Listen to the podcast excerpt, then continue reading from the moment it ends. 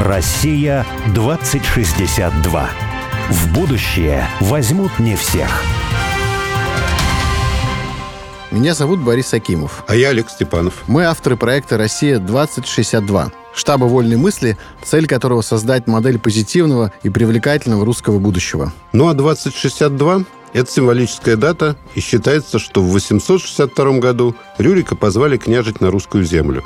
А в далеком, но не слишком, 2062 году мы отметим 1200 лет образования русского государства. Мы представили себе, какой могла бы быть будущая Россия в 2062 году. Но не просто представили, а призвали на помощь экспертов и визионеров. И не столько мыслителей, сколько делателей. И мы уверены, что будущее видят не футурологи, рассуждающие о роботах и беспилотниках, а те, кто уже здесь и сейчас создают страну будущего. «Россия-2062» — это позитивное русское будущее, которое наши герои прямо сейчас строят для своих близких и друзей, для всех жителей страны, для всех нас. Каждый раз мы зовем в студию «Радио Спутник» героя, который, не дожидаясь 2062 года, действует уже здесь и сейчас и делает то, что кажется нелогичным и даже сумасшедшим, потому что часто будущее не очевидно и являет нам много невероятного. Олег, вот мы любим с тобой на тему развития территории много говорить. Вот малые города, далекие регионы, там так много мест и возможностей. Зачем ехать всем в Москву или какие-то другие крупные центры, мировые или российские? Но одна из частых таких претензий к этой позиции, а что, вот если ты хочешь не мебель строить или кафе открывать, а если хочешь настоящий большой бизнес сделать, большое дело, как сделать в провинции? Ну вот у меня есть такое предположение, что первично любовь к своей земле, но не в таком патетическом да, смысле, а такая конкретная привязанность к особенностям своих мест, где ты живешь. Где родился, там и пригодился. Это иногда не просто лозунг, да, а такое реальное ощущение, что так и надо свою жизнь строить. И вот наш сегодняшний герой так и живет. И у него получается великие дела делать на малой родине, в республике Мариэл. То есть ты хочешь сказать, что даже если у тебя такие серьезные бизнес-амбиции, это возможно, да? Ну, вот у меня нет серьезных бизнес-амбиций, да, но мы обсудим это с нашим героем сегодня. Наш герой Юрий Усков, директор Южкоролинской компании разработчика IT-решений iSpring. Когда-то он решил, что работа его не удовлетворяет его профессиональные амбиции и создал свою компанию, продуктами которой сейчас пользуются такие гиганты, как Google, Tesla и Microsoft. Вот не уверен, что прямо сейчас пользуются, но пользовались точно. А когда он понял, что трудно найти программистов в Мариэл, он поступил очень просто. Он создал школу и создал частный вуз, который готовит лучших в мире программистов. И эти программисты никуда не уезжают, а живут и работают в родной Йошкар-Оле. Вот такая удивительная история. Да, Йошкар-Ола. Родина русских программистов. Юрий, добрый день. Добрый день, Юрий. Здравствуйте. Как у вас погода там? Холод? Да, минус 20 и даже ниже. О, а, а снег-то есть? Да, мороз и солнце. Снега не очень много, но он хороший, свеженький, белый такой. Ну, солнце, отлично. Да, деревья в инии. Все как мы любим. Много снега и много программистов у вас в Мариэл, так? Снега пока мало, программистов, да, много. Откуда в Мариэл столько программистов? Насколько я понял, больше, чем снега даже. На данный момент. Надо понимать, что у нас населения не очень много, но относительно как бы количества населения программистов много. Можно говорить о высокой плотности программистов. Но, наверное, много программистов от того, что мы над этим как бы работаем. И процесс начался еще в 70-е годы. У нас такой был э, замечательный человек, Александр Иванович Половинкин, профессор, один из э, паровозов отечественной индустрии, IT-индустрии. Он здесь собрал лабораторию, порядка 200 человек там у него работало в лучшие времена. Очень умные люди, выпускники там МГУ, физтеха и других интересных вузов. Вот они занимались системами автоматизированного проектирования. И как-то вот экспертиза, экспертиза в программировании тогда в наших местах начала прорастать. И, в принципе, все, что потом хорошего случилось, так или иначе, имеет корнями банду Половинкина, его проект. В 90-м году у нас открыли специальность в нашем родном политехе. А, называлась она тогда программное обеспечение вычислительной техники автоматизированных систем. Был очень удачный запуск, один из самых хороших, наверное, в стране. И с тех пор производство программистов в каком-то смысле встало на поток. Где-то в начале 2000-х уже я и мои сверстники, вот это поколение подключилось. И сейчас программистов в наших местах много, относительно много компаний, проектов. У нас в городе 270, что ли, тысяч человек живет. И стартверных компаний несколько десятков. Есть вот крупные, типа iSpring, там, Travelline, Moneta.ru. В компаниях работают 500-600 человек, вот такие цифры. Обороты исчисляются миллиардами рублей. Есть работа на федеральном рынке, на международном. В общем, вот как-то так. То есть вот практически такая силиконовая долина Мариэл. Да. Не, не в Калифорнии, а в Мариэл. Мне не нравится, когда нас называют силиконовой долиной. Что-то надо придумать ближе к нашим реалиям. Изумрудная долина. У вас же там, ну, Уральские горы близко уже. Тысяча километров от нас. А, тысяча? Ну ладно. Ты забываешь, в какой стране ты живешь, Олег. Хотя много путешествуешь, а все забываешь. Ну, я, понимаешь, я пролетал там на, на Камчатку, поэтому в Якутию. Тут из Москвы, кажется, туда-сюда, все рядом. Да, да, и кажется рядом. А да. тут там тысячи до две тысячи. Ну вот, э, смотрите, у меня все-таки такой вопрос насчет программистов. Я не отстану, потому что в Переславском районе Ярославской области тоже пытались Силиконовую долину, или не знаю уж какую-то, сделать еще в советские времена, и там есть какой-то, был учрежден институт. У нас же есть институт программных систем. Вот, программных наук. систем. Но да. там, ну, там что что-то не видно программистов. Там в основном все сельским хозяйством занимаются, там коров э, и много кафе всяких хипстеров э, и так далее. А вот программистов... Да, да, да, да. Нету. Вот. В Москве тоже, я помню, мы снимали как-то офис в здании Института операционных систем. Но этот Институт операционных систем, во-первых, ни одной операционной системы русской как бы нету, а во-вторых, э, весь институт был сдан под офисы. А, собственно, и был директор института один, кабинет занимал и охранник, и все. Вот. А почему все-таки в Мариэл удалось программистов вырастить? Может быть, этому способствует какая-то, ну, не знаю, там... Магия территории. Ой. Да, магия территории. Я думаю, что, несомненно, какая-то магия территории есть, но, наверное, пока нам понять эту магию как бы не дано. Просто есть какое-то оптимальное стечение обстоятельств, и она через это стечение обстоятельств как-то, наверное, проявилась, эта магия. Характер народа, может быть. Да-да-да. Есть такая история, что, например, северные территории, они более склонны к индустриальной деятельности, южные к сельскому хозяйству. Это во всем мире проявляется, ну, там, в Штатах, в Европе, в России тоже, наверное, да. У нас территория скорее северная и скудная на продукты сельского хозяйства, и нефти-то у нас нет, и каких-то федеральных предприятий не построили. Такая история. Что у нас здесь было? Оборонная промышленность. В основном э, предприятия так или иначе были связаны с оборонной промышленностью. Это была какая-то оборонная промышленность поинтереснее, я бы ее назвал оборонный хай-тек. У нас тут делали системы ПВО, всякую там электронику, точную механику, ну какие-то такие вещи не шибко простые, скажем так. Соответственно, местное население у нас на этих заводах обороны всячески трудилось, было занято в создании высокотехнологичной продукции. Потом случились 90-е годы, и вот как-то нужно было во что-то трансформировать этот человеческий потенциал. Частично он, конечно, трансформировался в продавцов всего на рынке, но часть инженеров сами себя трудоустроили. Я, наверное, и мои вот коллеги, они принадлежат уже к поколению детей, тех, кто работал в советское время на оборонных заводах. Но, тем не менее, вот человеческий потенциал оказался профпригодным для того, чтобы в IT-индустрии работать, ну, в разработке программных продуктов. И система образования вроде бы как адекватно этому посодействовала, и вот это все случилось. Я так думаю. Обычный ход мысли, да, что вот государство что-то в свое время вложило куда-то деньги, что-то учредило, и оно потом как бы не исчезло. Мы всегда, может быть, быть, зря, но мы ищем с каких-то земляных вот э, причин. То есть э, вот в эпосе, может быть, что-то, может быть, что-то в ландшафте. Вот не думаете, что так может быть? Я вот таких причин не вижу. Есть причина вообще людям жить и оставаться в нашем городе. Она какая-то есть, она действительно какая-то метафизическая. То есть у нас э, исторически сюда много присылали всяких разных людей, в основном как раз связанных с вот этой вот самой прекрасной там оборонной промышленностью. Они тут почему-то оставались.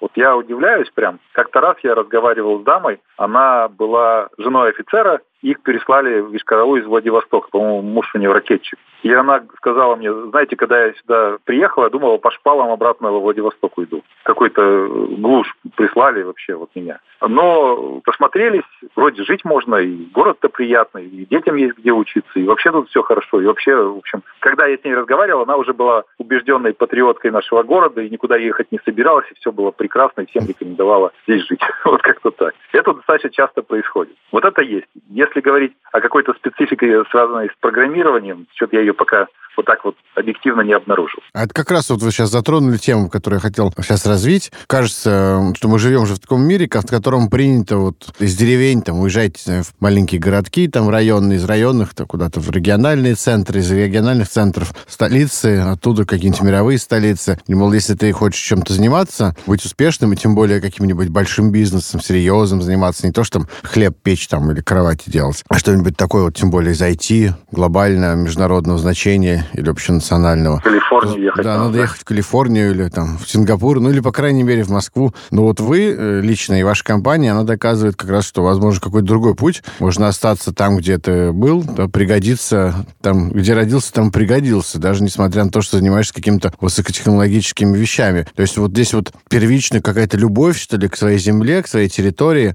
которая позволяет э, вдохновляться и черпать силы и волю, чтобы делать совершенно разные какие-то сумасшедшие важные вещи, несмотря ни на что, или откуда вот эти силы и энергия берется. А Илон Маск придет к тебе. Да, да, да. В очереди постоит. Илон Маск едет в Мариэл.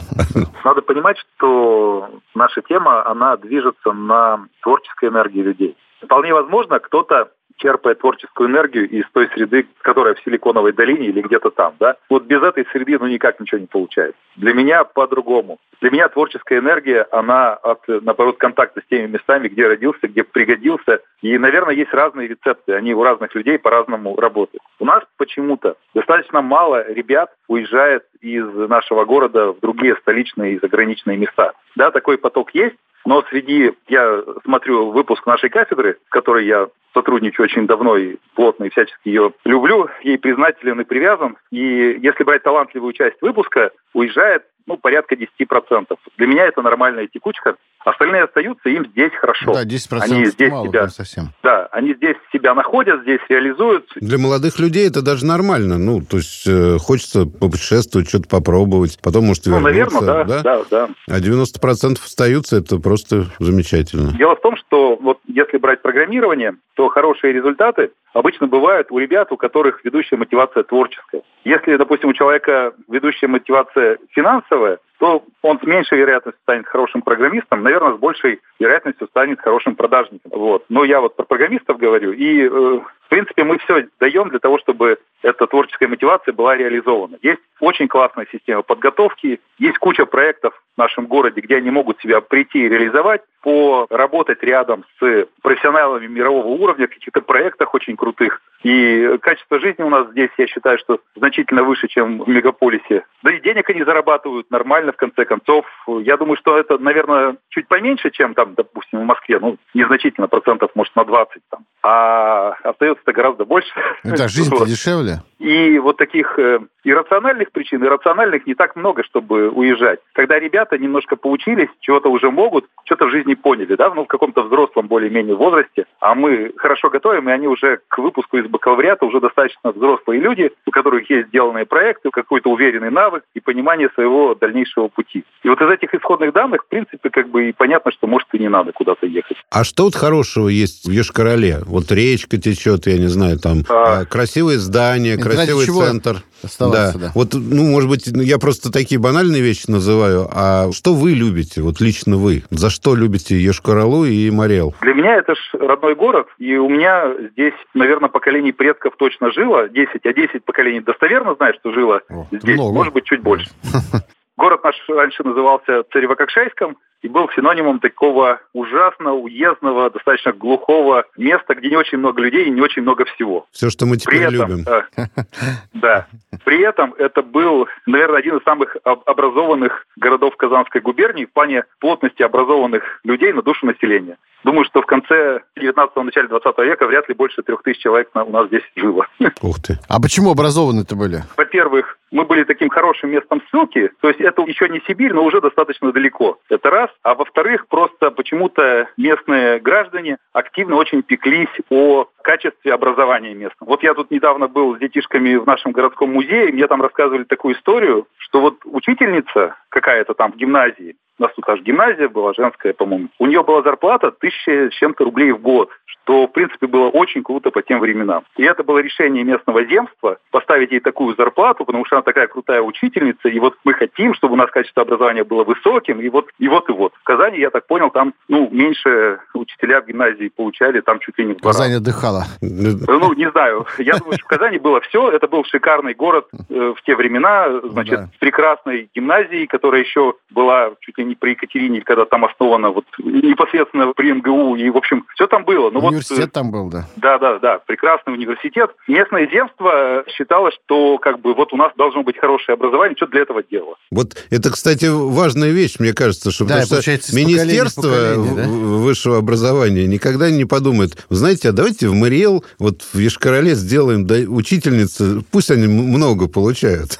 Нет, министерство такое решение принять не может, точно. Нет, там еще интересно получается, что это такая традиция, да, любви к знанию. То, что в 19 веке и сейчас. И вообще вот эта любовь к знанию, она же в каком-то смысле все равно простекает от того, что есть какая-то любовь к территории. Потому что, опять же, вы говорите, что земство так решило. А почему земство так решило? Ну, видимо, людям хотелось самим жить на этой земле, хотелось, чтобы их дети жили там. Соответственно, они не скупились на учителей. Я скажу так, что, в принципе, на уровне школьного образования у нас, э, ну, хорошее в целом качество образования. То есть до сих пор есть хорошие школы, где хорошо готовят. Есть моя частная школа, где просто прекрасно готовят. Вот. Запрос на это очень сильный. Вот мне кажется, что вот все это, вот ландшафт, все повлияло, да, на а, то, что Конечно, у да. людей была тяга к познанию мира. Ведь вот вы правильно совершенно сказали, что программисты, если они мотивированы деньгами, то вряд ли будут хорошими программистами. Программисты, у них есть какая-то творческая воля к познанию, что-то создать, да, вот. А это рождается в основном вот в какой-то культурной и ландшафтной среде, ну, в такой достаточно сложной. Тут есть такая история, что подобное тянется к подобному. Наверное, место как-то располагает, и как бы люди выбирают по какой-то причине это место или выбирают оставаться в этом месте. Так все складывается. Я сейчас, ну, могу, наверное, припомнить еще один сюжет. То есть наш город назывался, как я говорил, уже Царево-Кокшайском, а до этого он просто назывался Царев город. Такое вот у нас было модное как бы название. Не знаю, связано ли это с тем, что жители чувствовали какой-то свой особенный статус на этом фоне. Царский. А, Если брать последние предреволюционные годы, то, наверное, значит, вот эта вот э, царская составляющая была в том, что сюда ссыльные присылались.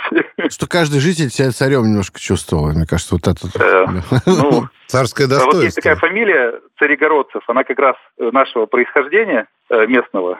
Собственно говоря, ну, насчет царем, наверное, как бы нет. Ну, царское Ну, человеческое царем, достоинство. да, не в смысле буквальным царем, а царем в смысле, Да. ну что вот мне много доступно, не потому что там, может быть, я богат, а просто потому что я стремлюсь к тому, чтобы быть э, активным соучастником творческим жизни на земле человечества. Изначально, может быть, было осознание какой-то причастности к царевому делу, исходя из названия. Потому что тут, ну, как бы город основали стрельцы, воеводы и прочие суровые люди. Ну вот они были суровые, основали город, а вы вроде не, не очень суровые, основали школу. Вот расскажите, почему школу-то пришлось основать? Вы же сказали, что вроде школа хорошая есть. Да, ну, история такая, что вообще мысль про школу у меня появилась достаточно давно, и я не помню, были ли у меня дети, вот, но точно сильно раньше того, что этот вопрос стал для меня, скажем, непосредственно актуален, да, потому что у меня было понимание, что вот как бы я учился в школе, и не все там было хорошо. Честно говоря, достаточно травматичный опыт для большинства детей, связанный с тем, что, ну, дети разные, у них как бы разные интересы, разные эмоциональные структуры и истории, а школа это такой конвейер, куда заходишь, и там тебя обрезают параллельно, перпендикулярно, как-то форматируешь, чтобы потом тебя было удобно использовать, складировать, и ты вписался в жизнь оптимальным образом с точки зрения школы.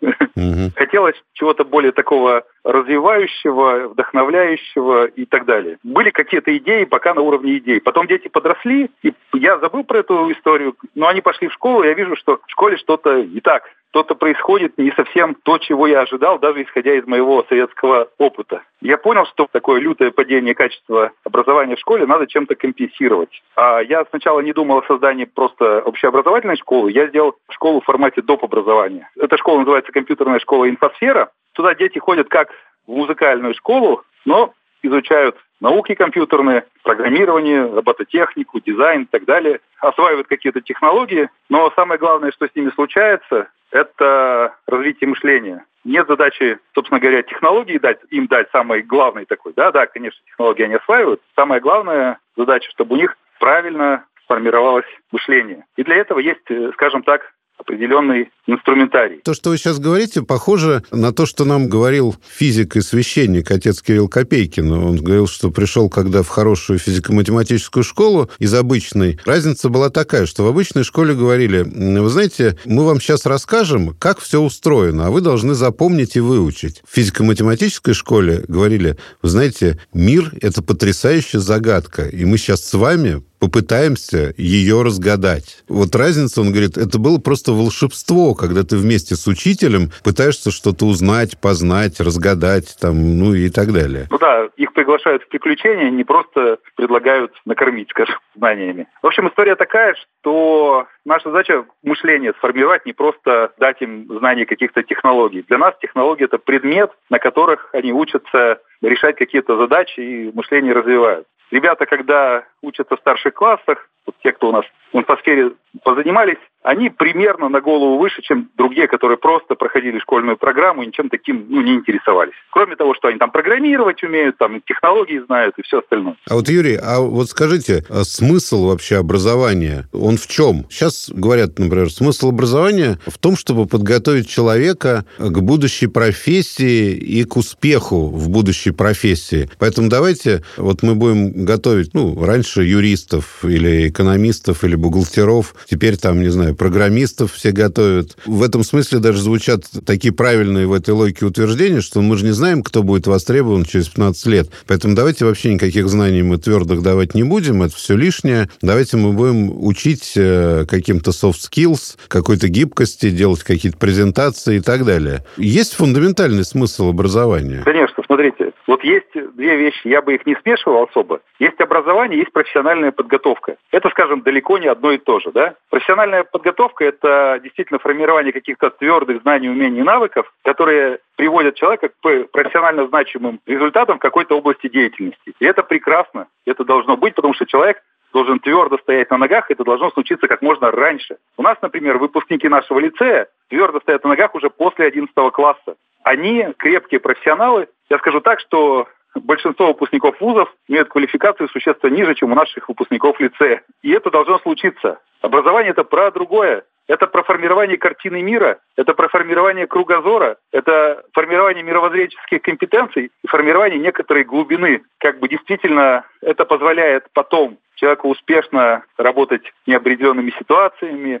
менять там жизненную траекторию, как бы менять профессию и все такое либо просто быть в этой профессии гораздо больше, чем просто хорошим специалистом. Но как бы это немножко разное. То есть у нас в стране больше про профессию, наверное, образование послешкольное, чем про образование. Мы стараемся эти две вещи вот в институте в нашем совместить. У нас есть и профессиональная подготовка, я считаю, что очень неплохая, есть э, как бы формирование образованности. А вот вы про школу начали просто говорить, что у вас появилось желание открыть свою школу, да, еще до того, как э, у вас дети появились. Вот эта школа, собственно, средняя, да, лицей, который вы открыли, если кратко его там в нескольких предложениях его описать, в чем его, так сказать, главное достоинство и отличие вообще от, от того, что вокруг происходит? Ну, смотрите, у нас еще раз есть э, школа доп. образования инфосфера, где мы, условно говоря, в формате, похожем на музыкальную школу, даем ребятам образование, позволяющему себя дальше успешно реализовывать в информационном обществе, в любом профиле подготовки, хоть юрист, хоть программист, хоть врач, неважно. Потом есть общеобразовательная школа, лицей инфотех. Там мы даем хорошее школьное образование с сильной профподготовкой по программированию или по дизайну. Ребята получают вузовские курсы в 10-11 классе, а в 8-9 предпрофессиональные курсы. Это позволяет им выйти на квалификацию уверенного джуниора,